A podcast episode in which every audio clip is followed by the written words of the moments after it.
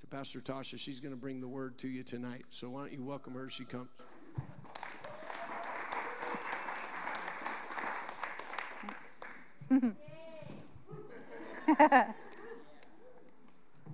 Hi. We're going to keep on talking about healing as uh, Pastor Mark has been. And uh, we're going to go over to Second Chronicles. So can go with me over there to Second Chronicles chapter 20. And we're going to talk about the praise cure. when Pastor Hagin was here just in, in uh, June, it was June, right? He was talking about that. And then um, just not too long ago, I was reading another uh, article. Actually, before he came, I was reading another minister had published that same story from Lillian B. Yeomans in her in their publication. And then um, I was reminded of it when we were at another place, and I got a text from somebody that said, "Please pray for me. I'm I'm experiencing like a, a, a total attack, and I need healing." And so um, it immediately came to my mind the praise cure. And so I sent her the, the article from that ministry publication. And within hours, I got back a text that said, Praise God, He's already working, He's already doing it. And so, awesome. That was, that was wonderful. And so, um, just along the lines of healing, um, I'm just going to revisit that story. And so, in the book, um, Healing from Heaven, Lillian B. Yeomans, she shares many, many testimonies. And, um, but one of them in particular, uh, it's in the chapter that she calls the praise cure. And so the praise cure, and she says it like this she says, it's the, and she was a medical doctor, and so she knew quite a bit about medicine and about different cures. And she said, um, and how uh, medical science can help us, but there's not a lot of cures that are available to things that uh, ail us. And so she said, There is a cure, and it's the most expensive cure that ever was. But the price doesn't have to be paid by you, it was already paid. And it was paid not with silver and gold or things that are perishable, it was paid for by the precious blood of Jesus and it was paid for you. And then she says it this way she says that we can access that cure anytime that we need to, and it's simply done by singing yourself into it. I love that. by singing yourself into it. And then she says it's the praise cure. And so I'll share the story with you a little bit later from her book. But that's what we're going to talk about tonight the power of praise. And sometimes we focus on prayer and we focus on um, sometimes rebuking the enemy and we focus on what we have or haven't done. But oftentimes the praise cure is overlooked in our life. And so it's such a wonderful thing when we find out that healing can be had. And one of my instructors from Bible college, he said this. He said, "Prayer gets God's attention, but praise brings the answer." And I love that because there's something about praise. There's a way that praise makes. There's a way that God can enter into a situation because of praise that doesn't happen in any other place. Praise is powerful. And so we're going over here to Second Chronicles and we're going to read a story about praise, but let's pray before we get into it. Father, we just thank you so much for this opportunity to get into your word. And Father, to remind ourselves of things that we know or maybe that we've even experienced. But Father, I thank you that tonight they will find a place in our heart, that we'll be able to draw that up as we need it. And I thank you, Father God, that your truth tonight would minister to our hearts, to our lives, to our spirit. And I thank you, Lord, that as we receive the word tonight, Father, that this word will go deep within us, that it'll, it'll find that reservoir in our heart, Father, where we can draw it up again and again because the Holy Spirit will bring it to our remembrance. And we thank you for it, Lord. We thank you that we'll grow tonight. We'll grow in health, we'll grow in healing, we'll grow in wisdom, we'll grow in spirit. And we thank you for it, Lord. Amen.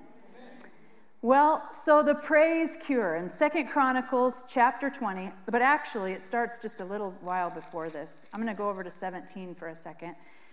Second Chronicles 17, and it says this in verse 1. It says, Jehoshaphat, his son, reigned in Asa's stead, and strengthened himself against Israel. And he placed forces in all the fortified cities of Judah, and he set garrisons in the land of Judah and in the cities of Ephraim, which Asa his father had taken. And the Lord was with Jehoshaphat because he walked in the first ways of his father David, and he did not seek the Baals.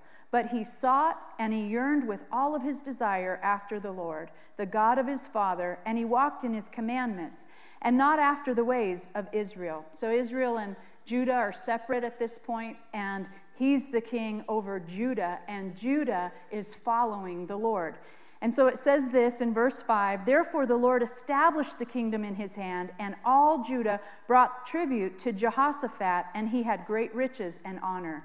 And his heart was cheered, and his courage was high in the ways of the Lord. Moreover, he took away the high places of the Asherim out of Judah. Also, in the third year of his reign, he sent his princes, Ben Hail, Obadiah, Zechariah, Nathaniel, and Micaiah, Mike, uh, Mike, I, I can't say that, to teach in the cities of Judah. And with them were the Levites, all these other guys that are listed. And it says, And they taught in Judah, and they had the book of the law of the Lord with them, and they went throughout the cities of Judah and taught among the people. Now, that's such an important part of this story because when Jehoshaphat became king, he said, It's important not just that you obey what I tell you to do, it's important that you know the word of God and that you know who He is, but that you obey His word because that's where prosperity comes to us, right? When we know the word and we obey the word. And so He wanted not just for Him and for His rulers to know and be prospered by the word, He wanted all of the people to be. And so He sent teachers throughout the land and they read the word and they taught the word so that they would know God. Now, that's a huge part of this story. So then we come over, and it says in Second Chronicles 20, verse 1, it says, After this, after what? After he became king, after the, he made sure that the people knew the word of God, after this, the enemy comes. Because the enemy wants to steal the word. So many times the enemy comes to steal the word from us. And it says, After this, the Moabites the Ammonites with them, and the Munanites, which I don't even know who they are, came against Jehoshaphat to battle. And it was told Jehoshaphat, A great multitude has come against you from beyond the Dead Sea of Edom, and behold, they are in Hazon Tamar, which is En Gedi. And then Jehoshaphat feared, and he set himself determinately as his vital need to seek the Lord, and he proclaimed a fast in all Judah. So, tonight we're going to talk about some things, and we're going to talk about some things that you could even say that are hindrances to us um, receiving sometimes, or things maybe you could just say it this way that we need to change so that we can receive what God has for us, so that we can grab hold of this praise cure and that we can really see and know the power that is in praise and in worship. And so here, Jehoshaphat, his first reaction is one that maybe you've experienced too. It says in verse 3 Then Jehoshaphat feared. he was afraid. When the enemy came, what was the first thing that tried to rise up in his heart? Fear. And you know, that's happened to me too. And we can let our imagination go with fear, or we can begin to let our imagination run with the Word of God. And so it's our choice. So fear came. But if we're going to have victory, we can't let fear take hold of us. And he begins to know that immediately and he makes a change. It says he feared and he set himself determinately as his vital need to seek the Lord and he proclaimed a fast. So he's really presenting himself before the Lord. Now, at this point, he can imagine disaster. or he can imagine what God can do. And that's the direction that we want our thoughts to go in what God can do. You know, God created our imaginations and He created them on purpose. And I think it's a wonderful thing when you see a child that's that's uninhibited with their imagination. And they, I mean, think up and think themselves to be the greatest things that they can think of. And it's all done with their imagination, right? And, and you know, we were babysitting this one little guy one time, and um, I said, Isaac, what do you want to be when you grow up? And he said, I'm going to be a dinosaur. it's like, nobody had told him yet, you can't be a dinosaur. But he thought of the biggest, you know, coolest thing that he could think of, and his imagination was running with it. And he acted like that, you know, most of the time, like he was a dinosaur. So, but our imaginations are really given to us by God so that we can let them go in the direction of God's thoughts. And God wants us to think his thoughts. So he says here, he says, I had some thoughts that came to me, and they were thoughts of fear. I could have dwelled on those, but instead I set myself determinately as my vital need.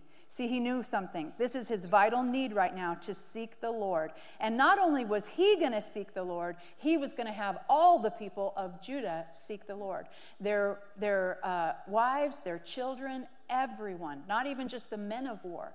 Everyone was seeking the Lord. And so he proclaimed a fast. See, fear comes when we look at the problem, and fear grows when we look at the problem. But God has given us something different. So we can let our imagination go in things like this What if all of my needs were met? What if uh, God provided a new job for me? What if I was totally healed of this? What if uh, God did exactly what He said He would do with my kids and they started turning around and going the other direction? What if, right? See, we have so many things in our lives that we can apply this to. What is our vital need? What's the thing that's affecting us? Well, if, like Jehoshaphat, we set ourselves to seek Him, then we're going to be able to think on God's thoughts for some things. So, one thing that may need to change is our thoughts. So, that's point number one. some things that may need to change so that we can access the praise cure that's already paid for for us. One thing that may need to change is our thoughts. And you know, it's a really good thing. Changing our thoughts doesn't start when the report comes. See, why did he think it so important that they knew the Word of God and that they knew who God was? So that they could think different thoughts, so that they could have the thoughts of God about themselves and about who He had created them to be, so they could know His thoughts and His plans for them and for their future. See, they were to think the thoughts of God when they heard the Word of God. So, Thoughts, you know, they don't start when the report comes, it starts before that. We start renewing our mind to the Word of God, not for the day of disaster, for the day of the bad report. No, we do it ahead of time. So when that report comes, all of a sudden now we're in a different place. We're going, wow, you know what? Okay, well, that might be true, but I know something that's truer. I know God said this. We let our thoughts dwell on what God said. And so he wanted them to know that. And here's a good thing to ask ourselves what do my thoughts naturally rest on? See, it might have to do with our personality, it might have to do with what we've been thinking about, but it's a good thing to ask ourselves because that's where we can make the changes that need to be made if we examine ourselves. So, what do our thoughts rest on? Or you could say it this way What's the natural direction for me to go? When I hear something, what's my natural direction to go? Is it to start contemplating all of the, uh, the scenarios? Well, that's mine. you know? One time, uh, Mark says to me, he says, um, Are you worrying? I said, No, I'm thinking. He said, Well, your thinking looks a lot like worrying. and that's true, it can. So, fear comes when we focus on the wrong things. So, we may need to change our thoughts. And let me tell you a statistic that I heard.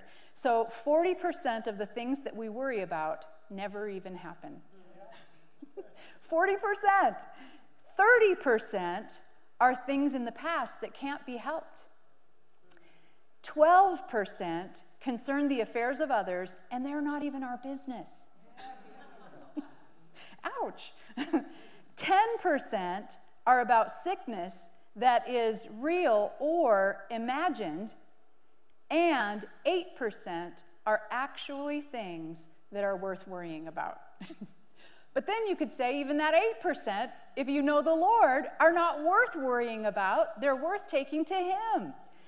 So, Wow, that changes things. How many times do we work ourselves up and, and think about all of the things, all of the things, all of the things? And then we're in a frenzy. And what's better? To calm down on the Word of God and begin to think God's thoughts. To start out with His thoughts. Isaiah 40, verse 31 says this It says, But those who wait for the Lord, who expect, who look for, who hope in Him, shall change and renew their strength and power. They shall lift up their wings and mount up close to God as eagles mount up to the sun. And they shall run and not be weary. They shall walk and not faint or become tired. Don't you love that? Oh my goodness. I mean, meditate on that for a while. That's, that's the part that's 100% worthy of meditating on. Those who wait for the Lord, who expect, who look for, who hope in Him. So, where do our thoughts naturally go? Do we start expecting disastrous things to happen? Do we start expecting, you know, the enemy? But it says if we expect, look for, hope in Him, we shall change and renew our strength and power. Wow. I love that. So that's a, that's a good one to meditate on. Um, worry drains our energy and our power. And it just shows us that because when we meditate on Him, when we expect Him, that fills us up. So we can have an exchange, our thoughts for His thoughts, and we can think different and we can begin to see different. Well, go with me back over to the story of Second Chronicles chapter 20, and we'll start in verse 4. It says, And Judah gathered together to ask help from the Lord. Even out of all the cities of Judah, they came to seek the Lord, yearning for him with all their desire.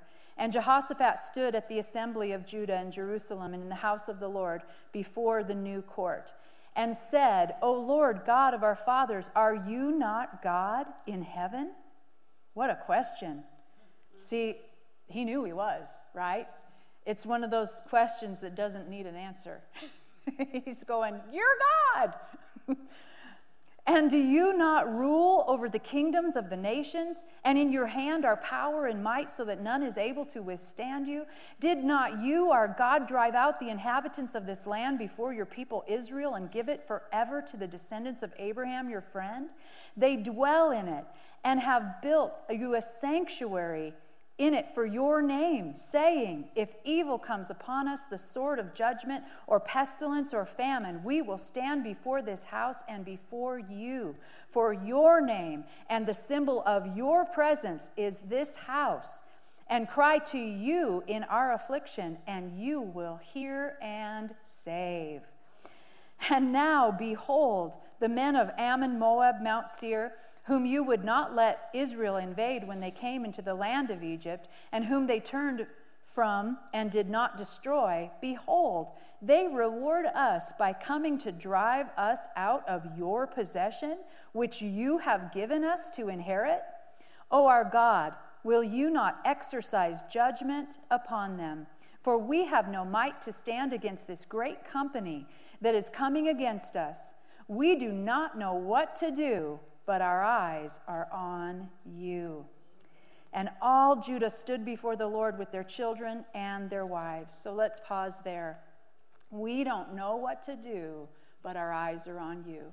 I tell you, that's good advice. Write that down in your notebook, put it on your refrigerator, write it on your heart. When we don't know what to do, where do our eyes need to go? On Him. Our eyes are on you. So, Sometimes we do things like this. When I don't know what to do, I call my friend because if I can just get on the telephone with her, I'll feel better. no, we don't know what to do, but our eyes are on you, right? Sometimes we do this. When I don't know what to do, I grab my phone and I say, Google, what are the symptoms of. no. when I don't know what to do, my eyes are on him. He says, We don't know what to do, but our eyes are on you. They're looking for wisdom. And they have boldness to approach the throne of God. Why? Because they know who they are and they know who He is. Do you notice in the whole first part of that? He goes, Are you not God? Did you not give us this land? Did you not tell us, don't drive them out now because you already had a plan? They know that God will know what to do. So when we don't know what to do, our eyes have to be on him. And Jehoshaphat says that. He says, Our eyes are on you. And he begins to tell God all of the things that he had done before, all of those things. So, if we want to have victory, we're saying this we might have to change some things. Number one is our thoughts, but here's number two we might have to change what we're saying. oh boy, that's a good one. Make sure you write it down. if we want to have victory, we might have to change what we're saying. So he's not spending a lot of time on the problem. Did you notice that in his prayer? He's not spending a ton of time on the problem. He's spending a lot of time telling God, you're in control. You have the wisdom. We'll obey. Our eyes are on you. I love that. So we might have to change what we're saying. We might have to change where we're looking, what we're thinking. The thing that we most rehearse in times like this is the, the thing that grows bigger and bigger and bigger in our sight. So, what is he making big? He's making the Lord big. He's making him big. Are you not God? Oh, yeah, you are. Did you not make everything? Uh, yeah, you did. Did you not even make us and give us this land? Yeah, you did. I mean, he's just telling God that you're in control. You tell me what to do, and we'll obey you. Romans 10:17 says this. So then faith comes by hearing and hearing by the word of God. What a wonderful scripture. And we understand that and know that. And that's why we read the word and we put it in. But do you know that the enemy works in the same way? See, faith comes by hearing, and hearing by the word of God. But fear, which is really the opposite of faith, comes by hearing, and hearing by the word of the enemy. And when we repeat the thoughts and the things that the enemy feeds us, we grow in fear. So we got to get into faith. What are we saying? What are we saying? The number one way to grow our faith is to begin to say what God has said. Say what He has said, and we will grow in faith because faith comes by hearing, and hearing by the Word of God. And that doesn't just mean that we have to watch Christian television all day, it means that we put the Word in our heart. And when that Word is in our heart, we begin saying what God said too. And that's a way of hearing the Word, hearing and hearing the Word. So we put it in. Um, Psalm 103, 1 through 6 says this. It says, Bless the Lord, O my soul, and all that is within me. Bless his holy name. Bless the Lord, O my soul, and forget not all of his benefits, who forgives all your iniquities, who heals all your diseases who redeems your life from destruction, who crowns you with loving kindness and tender mercies, who satisfies your mouth with good things, so that your youth is renewed like the eagles. The Lord executes righteousness and justice for all who are oppressed. I love that. He says here, that's a, that's a good thing. Don't forget what God has done and what He's doing, and that He's our healer. He is our healer. So, change what we're thinking, change what we're saying. These are things that'll help us. Um, let's see. So, what do we say? When something happens, what do we begin to say?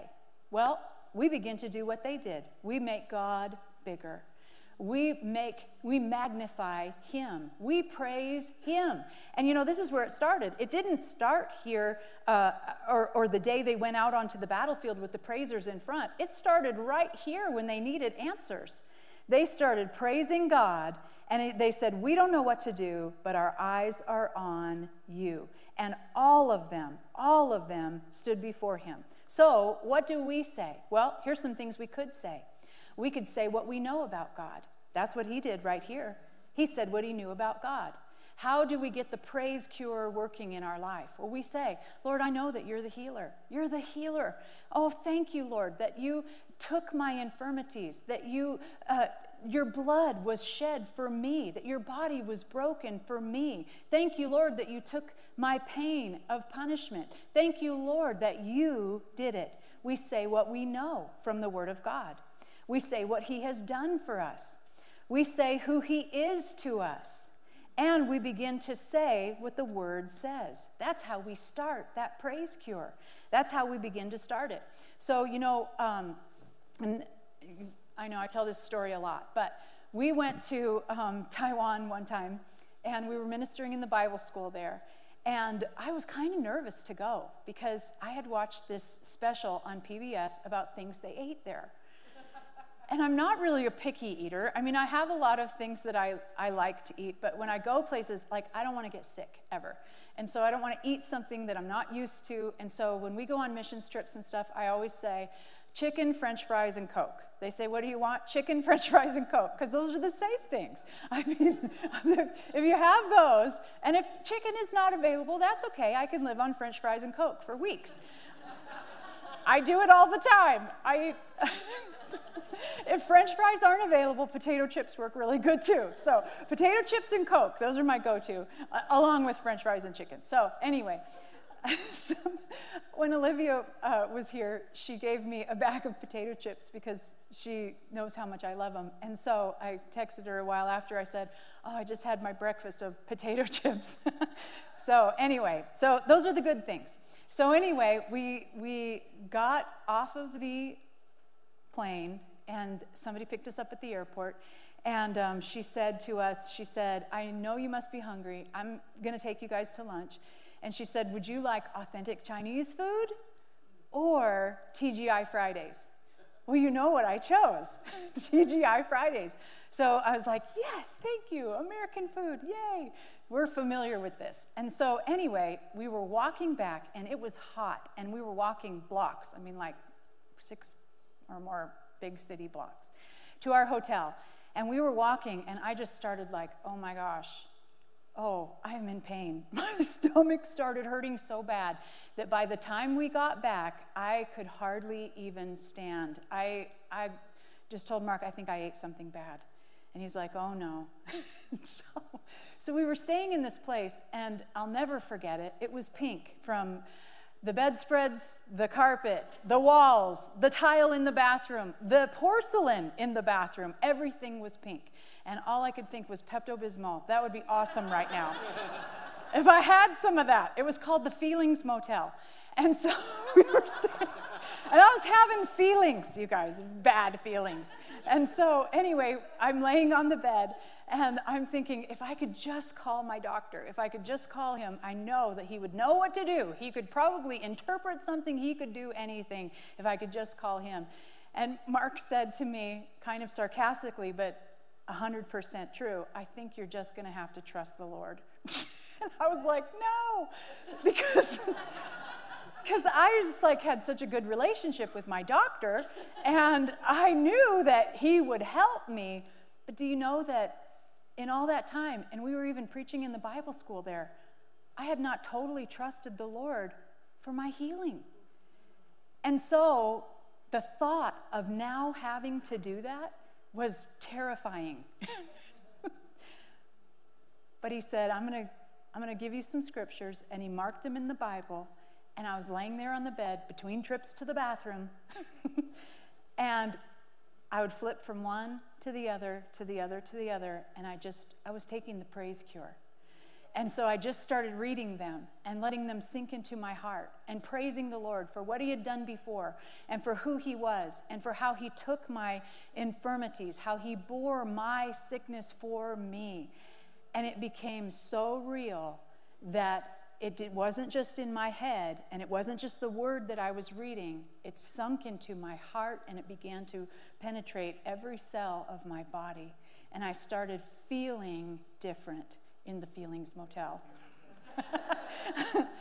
I started feeling different. Well, so then they called us and they said, um, We're going to go take you to authentic Chinese food tonight.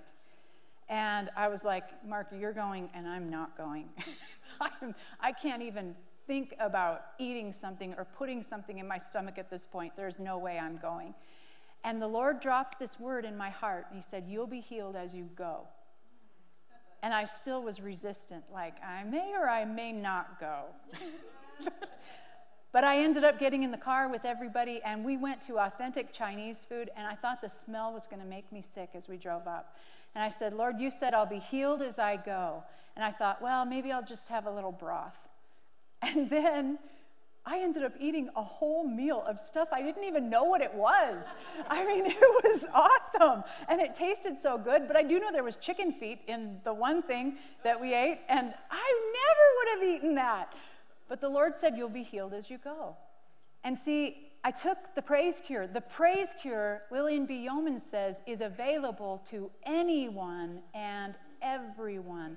It covers every disease, it covers every sickness known to man. It doesn't matter what we're dealing with, the praise cure covers it. It's the one and only true cure. oh man, it's the praise cure. So, what we say is very important. And then back to our story in verse 14, it says, Then the Spirit of the Lord came upon Jahaziel, son of Zechariah, the son of Benaniah, the son of Jael, the son of Mattaniah, a Levite of the sons of Asaph, in the middle of the assembly. And he said, Hearken, all Judah, you inhabitants of Jerusalem, and you, King Jehoshaphat. The Lord says this to you Be not afraid or dismayed at this great multitude for the battle is not yours, but God's. See, the Lord says, Do not be afraid of that bad report. The battle's not yours, it's mine. Don't be afraid of that uh, uh, situation that looks so big and ominous. Don't be afraid that, that maybe your job isn't where you thought it would be. Don't be afraid. The battle is not yours, the battle is God's. Oh man, And then it goes on and it says, Tomorrow, go down to them. Behold, they will come up through the ascent of Ziz, and you will find them at the end of the ravine before the wilderness of Jeruel. And you shall not need to fight in this battle. Take your positions, stand still, and see the deliverance of the Lord who is with you. O Judah and Jerusalem, fear not, nor be dismayed. Tomorrow go out against them, for the Lord is with you. And Jehoshaphat bowed his head with his face to the ground, and all Judah and the inhabitants of Jerusalem fell down before the Lord, worshiping him. And some Levites of the Kohathites and the Korahites stood up to praise the Lord, the God of Israel, with a very loud voice. Oh, I love that.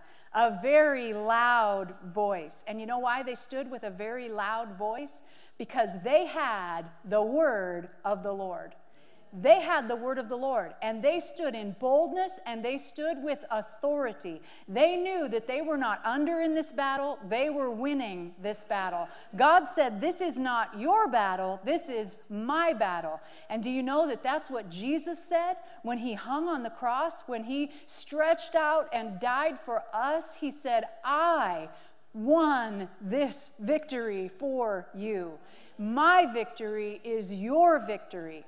His victory is ours. And so here's the third point we might have to change how we say some things. Do you notice that they stood up with authority and they stood up and they said it loud because this was releasing their faith in what God said? These were God's words. They had authority because God said, It's done. But they did have a part, they had to take their positions. They couldn't stay in bed at home and say, um, Well, um, God said He would do it, so we're sleeping in. no, they had to take their position and they had to do their part. And you'll notice all throughout the Word of God, whenever there's a miracle, there's a God part and there's a man part. And we work together to see the miracles of God. And so it's important that we do that, that we take our part. So praise was their part. their part was praise, and praise was a weapon. It was a weapon that they began to speak out of their mouth, and it was like the sword that the, we know the Word of God is. It was the sword that was defeating the enemy in that moment. It's powerful. So I'll tell you about another story that just took place just um, in October. We had the ladies' salad, Saturday salad social, and it was so fun. And we had all the ladies, and so I was carrying tubs of um, water to my car, and uh, they were kind of heavy, and I felt my back kind of twinge, and I was like, "Oh, that didn't feel good." And so I finished all the the stuff that we were doing there, and I went home after the ladies' Saturday salad social. And by the time I got home, my back hurt so bad, I thought I was going to have to go to the hospital. I was having spasms to the point where I couldn't even talk. I was like t- telling Mark, I'm like, my back is like so. Ah. I mean, seriously, it was like, it was bad. And I thought, I, I w- wanted to say, take me to the hospital. and I laid on the floor and I didn't even know if I was going to get up. And he said, I'll pray for you. I was like, okay. And then will you take me to the hospital? right? so, anyway, he said, I'll pray for you. And so I was like, okay. And um, so he prayed for me. And then I said one of the stupidest things that I've ever said. And the Lord corrected me on it. As soon as he got done praying for me, I said this to him I said, So, what do I expect now? and he goes, I don't know that you'll be healed. And the Lord, like, really corrected me. And he said, Do you believe that that made a difference? That prayer made a difference? Do you believe that prayer made a difference? And I had to pause for a minute and go, Yes, I do. I do believe that prayer made a difference. And then he said, So you're going to have to say it. And you know, we did this over and over with our kids when they were young. We said, Now say, Thank you, Jesus, for healing my body. And so I started saying that. Thank you, Jesus, for healing my body. Thank you, Jesus, for healing this back spasm. Thank you, Jesus, for healing my back. Thank you for healing my body. And then guess what? I got up off of the floor and I went to unload the dishwasher and load the dishwasher. And within what, maybe two hours, maybe, maybe even less, my back was totally well. I thought I was going to have to go to the hospital, seriously. And then I was totally well, and my back wasn't hurting anymore.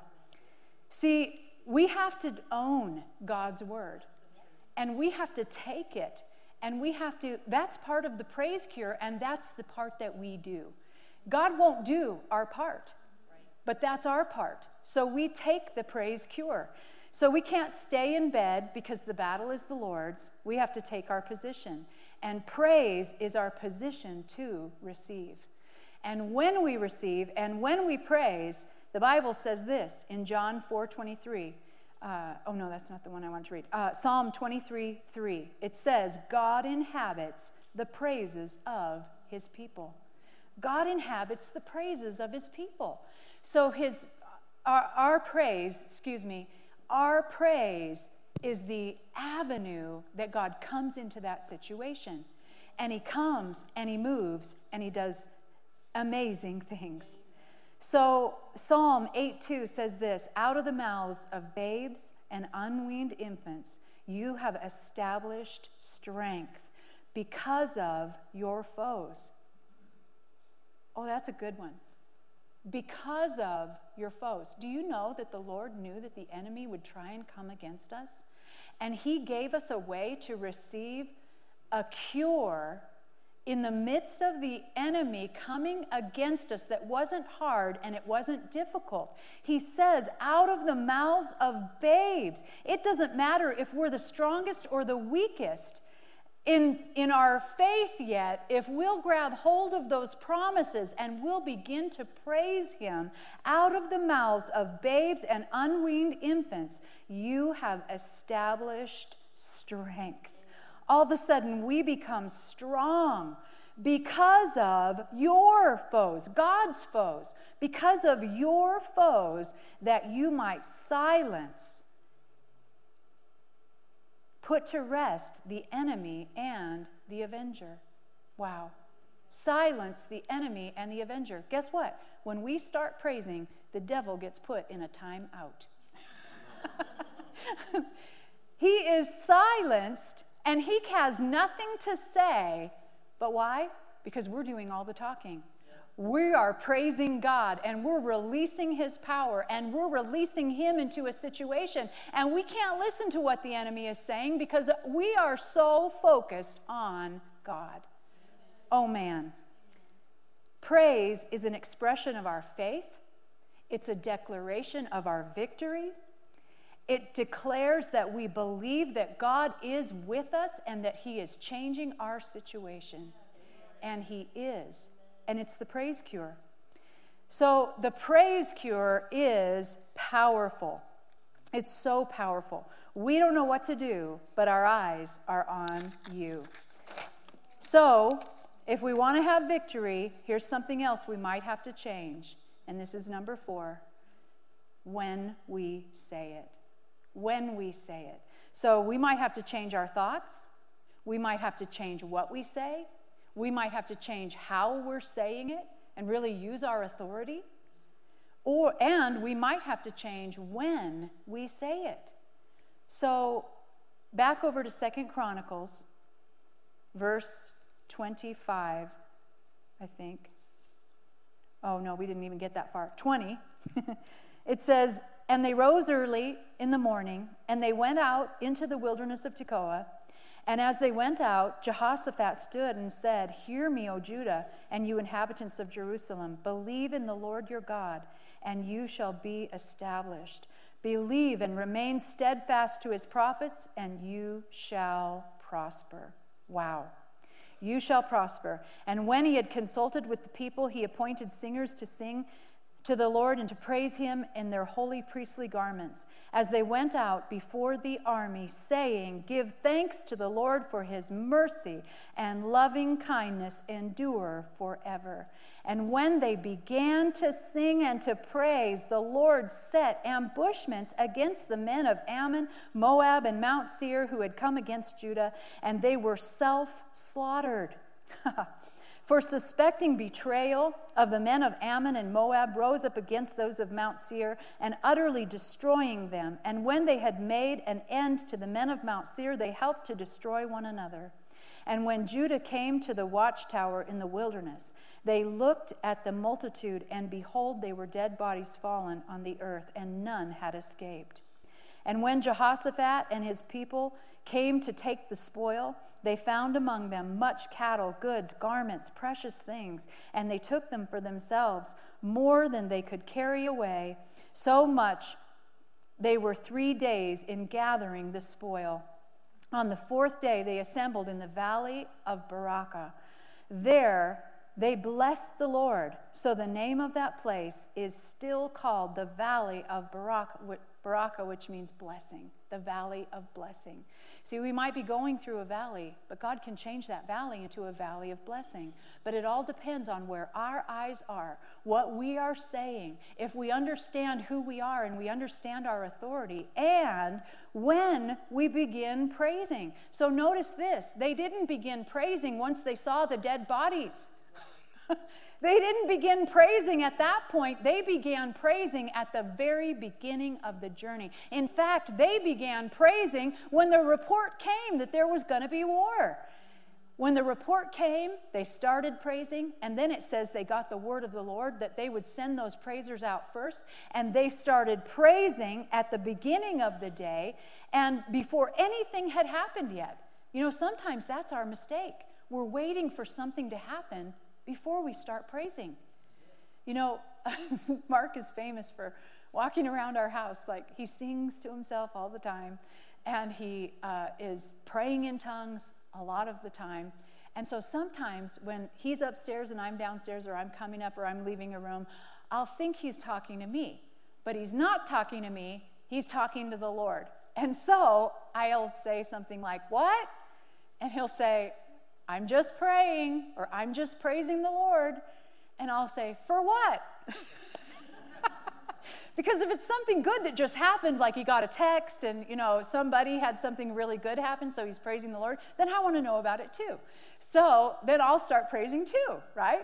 But half of the time, there's nothing happening at that moment. He's just praising the Lord, which is an awesome thing to be doing. But, you know, sometimes we wait for the thing to begin praising. But what if we were praising and it was our lifestyle and we praised all the time? And it was so natural that that's what we would do. When a report came, we would just start praising. See, that's even better. Psalm 34 1 says this I will bless the Lord at all times. His praise shall continually be in my mouth. Wow. See, this sounds like it's a lifestyle. We might have to change when we are saying some things. We're not waiting for something to happen so that we begin praising. We're already praising. We already praise Him. so they praised before they even saw anything. And they didn't praise based on what they saw, they praised based on who God was. Oh man, that's so good, you guys. They sang before they saw. So I want to share with you this testimony from Lillian B. Yeomans' book, Healing from Heaven. And she says this um, she tells about a missionary to China who years ago ministered fearlessly to a sister missionary with smallpox. While ministering, a very bad case of confluent smallpox, that's what it looked like to the doctors, came upon the missionary, and she didn't know what to do. And she asked the Lord, and He told her to sing and praise Him for His faithfulness to the Word. Now, this is a quote directly from her book. The doctor isolated the woman, and he told her to lie quiet but she said if she didn't praise God, the very stones would cry out. And so she sang and she sang and she praised and she praised. And the doctor said that he feared for her life. Her case was serious and awful complications threatened.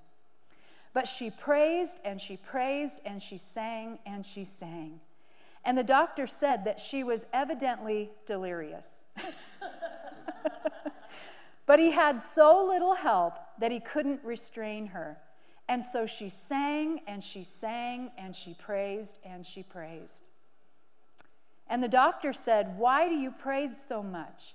And she answered, Because I have so many pox on me, and God shows me I must praise him for each one separately. And she kept right at it. And the Lord had shown her a vision of two baskets, one containing her praising, which was half full, and the other was her testing, which was full.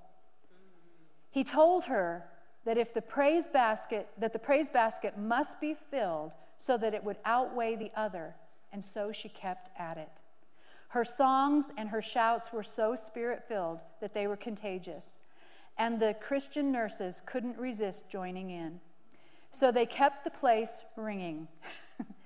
At last, the Lord showed her that the praise basket was full and overflowing. She saw it sink and the testing basket rise into the air. In a moment, as it seemed, the eruption and all of the symptoms vanished, leaving no trace, not even a scar. I love that. She says, Yes, the praise cure works every time. And it's not unpleasant, it's rather delightful. the cost of it has been paid for by Jesus, and it's available at any moment to each of us. Are you ready to begin it? Just believe what God says Jesus has done for you spirit, soul, and body. Think about it, talk about it, sing about it, shout about it, and the praise cure has begun. You are not to take it once a year, but all the time. By him, therefore, let us offer the sacrifice of praise to God continually. That is, the fruit of our lips giving thanks to his name. Wow. So, the praise cure. You know, God has been faithful, and we could go through a list of things that God has done. And, and I've been thinking about it lately, and I've been thinking about all the things that He has healed me from, things that doctors couldn't even help me with. You know, uh, over and over again, God has done amazing things. I have a testimony when I broke my ankle. Donna and I were breaking into the church office. and I broke my ankle and climbing through the window. and so, and so um, they told me I would have to have surgery because it was too big of a gap between the end of my fibula and the broken, you know, part. And I believed God that He would pull that together and that I wouldn't have to have that surgery. That's where my faith was. And so I was praising God for that. And right before my day of surgery, I said to the doctor, I said, um, Can you take another x ray? And he said, Well, that's not really how it works. he said, We'll, we don't, we'll do an x ray with the screws in it. How's that? and I said, Actually, I think it's changed. And he said, Well, like I said, that's not the way it works. and I said, You know what? I think it has, but I don't really want to have the surgery if it's changed. And he said, Okay. He was like humoring me. He said, We'll do an x ray, but I'll tell you, he said, in my experience, bones don't move like that. He said, and he showed me the x ray. He said, There was a very big gap in here, bones don't move. Well, they took the x ray, and guess what? The bone had moved into place and it had already started mending. That was God that did that. That was God that did that. I broke a bone in my hand just a couple years ago. In one x ray, the break was there. A few weeks later, in the next x ray, it wasn't even there. God is awesome. I had a, a, bacterial infection in my gastrointestinal tract that for months would not heal. I took medicine after medicine after medicine. I got so fed up with it that I said, Lord, I, I have to have a different way. God gave me wisdom, and He healed that, and I haven't had another problem with it. God has done things over and over again for all of us. Those are the things that we remind Him of. When you're taking the praise cure, get all of those things that He's done Start remembering. Start praising Him for those things. Lord, you healed me of this. You healed me of that. I had an ovarian cyst that God healed without even pain. God did it. God healed it just like that. God did all kinds of different things, and, and I've been remembering and writing them down. Because, and you know, there's things that He's reminding me of all the time that I'm like, oh, yeah, you did that too. I had two ulcers in my esophagus at two different times that medication wasn't working on. It was not working, and God healed them. God did it. It's, it's amazing. He is so wonderful, and He wants to heal us. You know, we sing that song all the time. He heals because He loves. He heals because He loves. Oh, if you had any idea how much God loved you. But sometimes it really takes settling down with His Word and beginning to take the praise cure. Take the praise cure. See, it takes time and it takes intention. It's intentional. As we close, I want to read this scripture uh, out of Psalms 89 15. I'm going to read it in a couple different translations. It says, Blessed is the people that know the joyful sound. They shall walk, O Lord, in the light of your countenance. The Young's literal translation says it this way Oh, the happiest of people are those knowing the shout, O Jehovah, in light of your face, they walk habitually. Do you know that God's eye is always on you? It's always on you. God always sees you. He always wants you well. He always wants you healed. He always wants that. You know, that's what salvation, that word sozo, is it's saved, healed, delivered, preserved, prospered, made whole. So it doesn't matter what is afflicting us, God wants us healed of it. Out of the message, it says this way Blessed are the people who know the passwords of praise. I love that. who shout on parade in the bright presence of God. Delighted, they dance all day long. They know who you are, they know what you do, and they can't keep it quiet. You already have a testimony, and guess what? As we take that praise cure, we're going to have more and more testimonies. So share them with us. Share your testimonies. We want to hear them. We want to hear what God is doing. We want to know the people that you're seeing who are taking the praise cure and who are being healed. Amen. Amen. Amen. God is so good. He loves us so much. Wow. God's good. So, why don't you stand up with me? And let's just do it for a minute. Let's just praise Him. Let's praise him for who he is. Let's praise him because he's healed us. Let's praise him for healing these who are in need with these prayer cloths as well. So, thank you, Father God. Thank you, Father. Oh, we praise you. We praise you that you're the healer. We thank you, Father. Oh, that you bore our sickness. Father, that you took our disease and infirmities. You bore so that we would not have to. I thank you for the blood, and I thank you for the body, your body that was broken, your blood that was shed, and it was done on our behalf, Lord. Oh, we thank you so much. We receive that, Lord. We receive your broken body and the blood that was shed for us. We thank you, Father God, that in that, even in the remembrance of that, Father, is our healing. And so we praise you for our healing. We thank you, Lord. Oh, that you're good, that your mercy endures forever. We thank you, Lord, for salvation salvation, for sozo, complete health for us, Lord, complete health. We thank you, Lord. Oh, you've done it so many times. You're the miracle working God, you're the healing God. All of the healing that we see in the New Testament in, and how you've healed. Oh, I thank you, Lord, that it's all available for us. We receive it, Lord. We receive it today. We praise you that you're the healer. We praise you. Oh, we love you. We thank you. And Father, we pray over these prayer cloths in the name of Jesus. We thank you, Father God, that these things that are afflicting these individuals, Father, as the anointing goes into these prayer cloths, we thank you, Lord. Oh, that your anointing will touch them. I thank you, Lord. It'll be like that patch that's placed on their body, that the, the anointing is released, and when it does, Father, it'll create a healing and a cure in their body. We thank you for it, Lord. We thank you that arthritis has to change. We thank you, Father God, that blood clots have to go. We thank you, Father God, for healing everything, for healing lungs, for healing backs, for healing, Father God, that, that, uh, uh, uh, situation that's going on on their left side. I thank you, Father God, that you're healing that, that you're healing this individual's heart, Lord.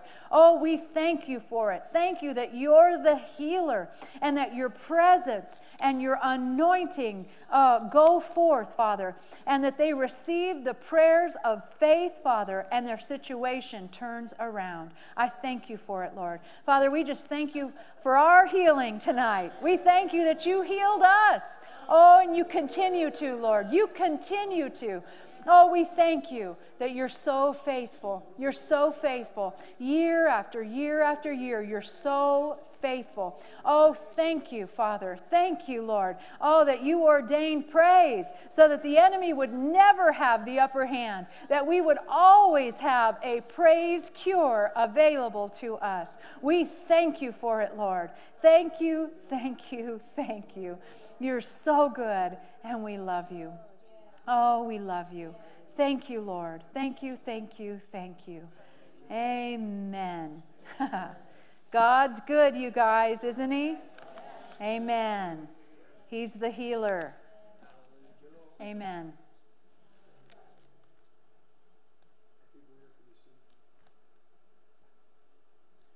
We're going to sing something? We're going to sing something. Okay. Lord. We like to sing something. Amen. Praise the Lord. You get something down in your heart. Praise is contagious. You know, we don't come and we don't have our service in the, uh, when we begin uh, just to fill time and have a song service. Because praise, as we begin to praise Him, I don't know, maybe it doesn't work the same for everybody. We have a praise and worship service, and when I go to bed at night, I wake up and those songs are coming out of my heart. They're contagious, they get into your heart. If you open up your heart, they get into your heart. And so that praise gets out before us. And uh, that's that story. The praise gets out, it got out before them. They didn't wait till they saw the enemy and went, oh my God, look at, there's the Ammonites and the Moabites, and here we are. God just told them they began to praise before they ever saw the armies. And because that praise went out ahead of them, because praise is an expression of faith. And faith always gets out ahead of the situation. So we begin to praise. You know, she was talking the other day, and uh, this is how this works. This is, I, I don't know why. I'm just. Um, I was singing a song that I like to sing. I like to sing old songs. They're down on the inside of me. Um, and so I was just walking around the house singing the song, I Sing Praises to Your Name. And she's like, Don't sing that song right now. And I'm like, Why? She says, I don't want that rolling around in my head all day. And so I said, Well, that would be a bad thing to be rolling around in your head all day. But she had things in her own heart that she wanted to do. But when you sing, right, it gets in and it starts to roll around all day. And that is the power of music, really. That a song can get in you and it can stay with you all day. That's why you have to watch what music you listen to. It'll get with you and stick with you all day. And if it's not good and godly, it can be something that begins detrimental. But you get a song rolling around. You wake up, you know, and all of a sudden the enemy's attacking you in your sleep, but down on the inside, there's a song of praise, there's a song of worship. Get up in the morning, and there's a song that sticks with you. And so, you know, part of Sunday morning, you might listen to different things, but if something gets down in your heart Sunday morning, you wake up Monday, that song still starts to roll. Don't leave it, sing it. And just think if you start to sing it and goes out ahead of you. Just think if you wake up and sing it and it gets in your kids and they start singing it all day. Gets in your spouse. All of a sudden you're just singing it around work and somebody doesn't even know, but it starts to resonate or get in them. There's just something to it. So we're going to just do a little bit. If you need something from God as we sing, that praise cure. But as we begin to just sing and worship Him, we won't just stay a long time. We'll just let the worship team get a feel for it and, and just praise a little bit and worship Him. But just take all your focus off of, you know, whatever the situation is and begin to focus on Him. Begin to think about, if you need to, Monday, Tuesday, Wednesday, and instead of thinking, oh my gosh, here it comes, start to think, I'm sending out ahead of me praise. I'm sending out praise into tomorrow, into the next day, into the next day. I'm sending it out. So I don't know what my enemies are, but look forward this week. Whether it's healing in your body, what the enemy has done. You know, I was looking there and it says that the enemy had to come up and they had to go out. You know, when you're seated with him, in order for the enemy to attack you, he's going to have to come up. And so, you know, we, you know, if we're going to go out, we got to go out to fight him, but we don't have to go down to his level. We can stay up in high places and praise him. Amen. So let's just spend a little bit of time since she talked about the praise cure. Think of all those points. We'll use the mu- uh, uh, vehicle of music tonight just to praise him. So that my, my hope is that what she has uh, shared with us tonight, Pastor Tasha shared with us, will stick with you. And even if it's a song we sing, you start singing and remember the praise cure. Thinking about what am I saying? What am I thinking about? What am I acting upon? How am I praising God? Amen? You guys ready?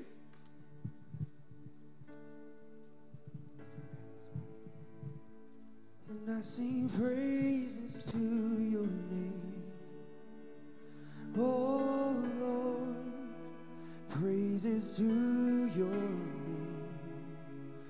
Oh Lord, for your name is great it's greatly to be praised.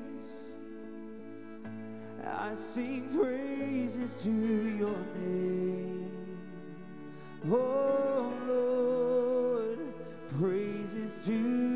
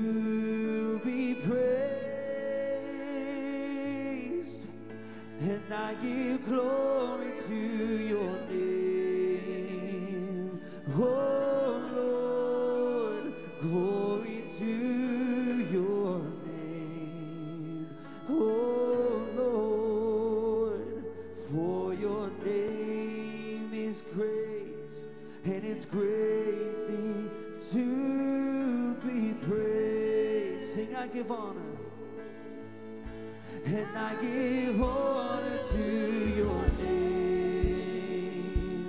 Oh.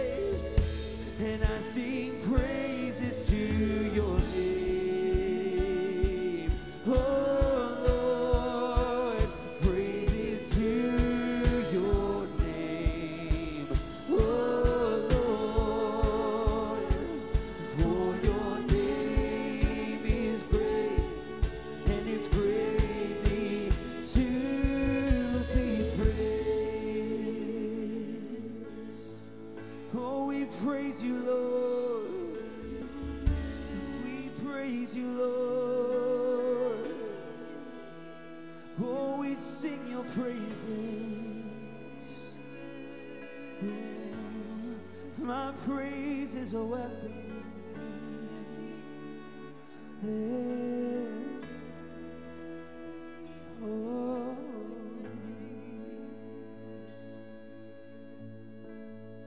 And I will exalt you, and I will exalt you, and I will exalt.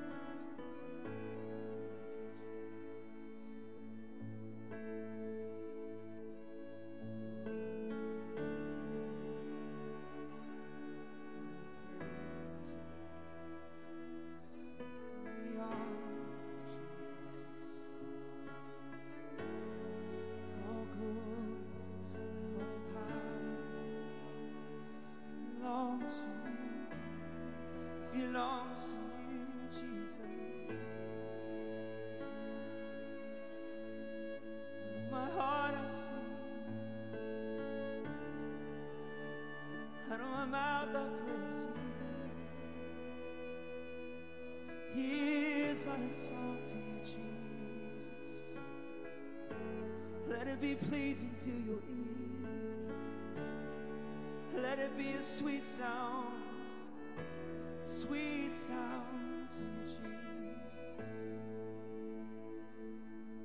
Here's my song, here's my song to you. Say that I love you, say that I need you. You're all I want, Jesus my heart's desire. It's you, O oh Lord. It's you, O oh Lord.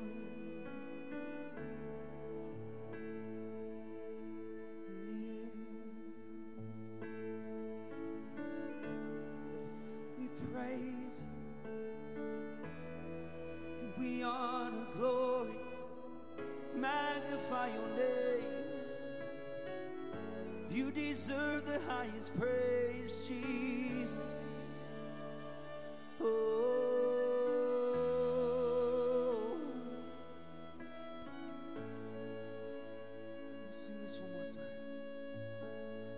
sing praises to you.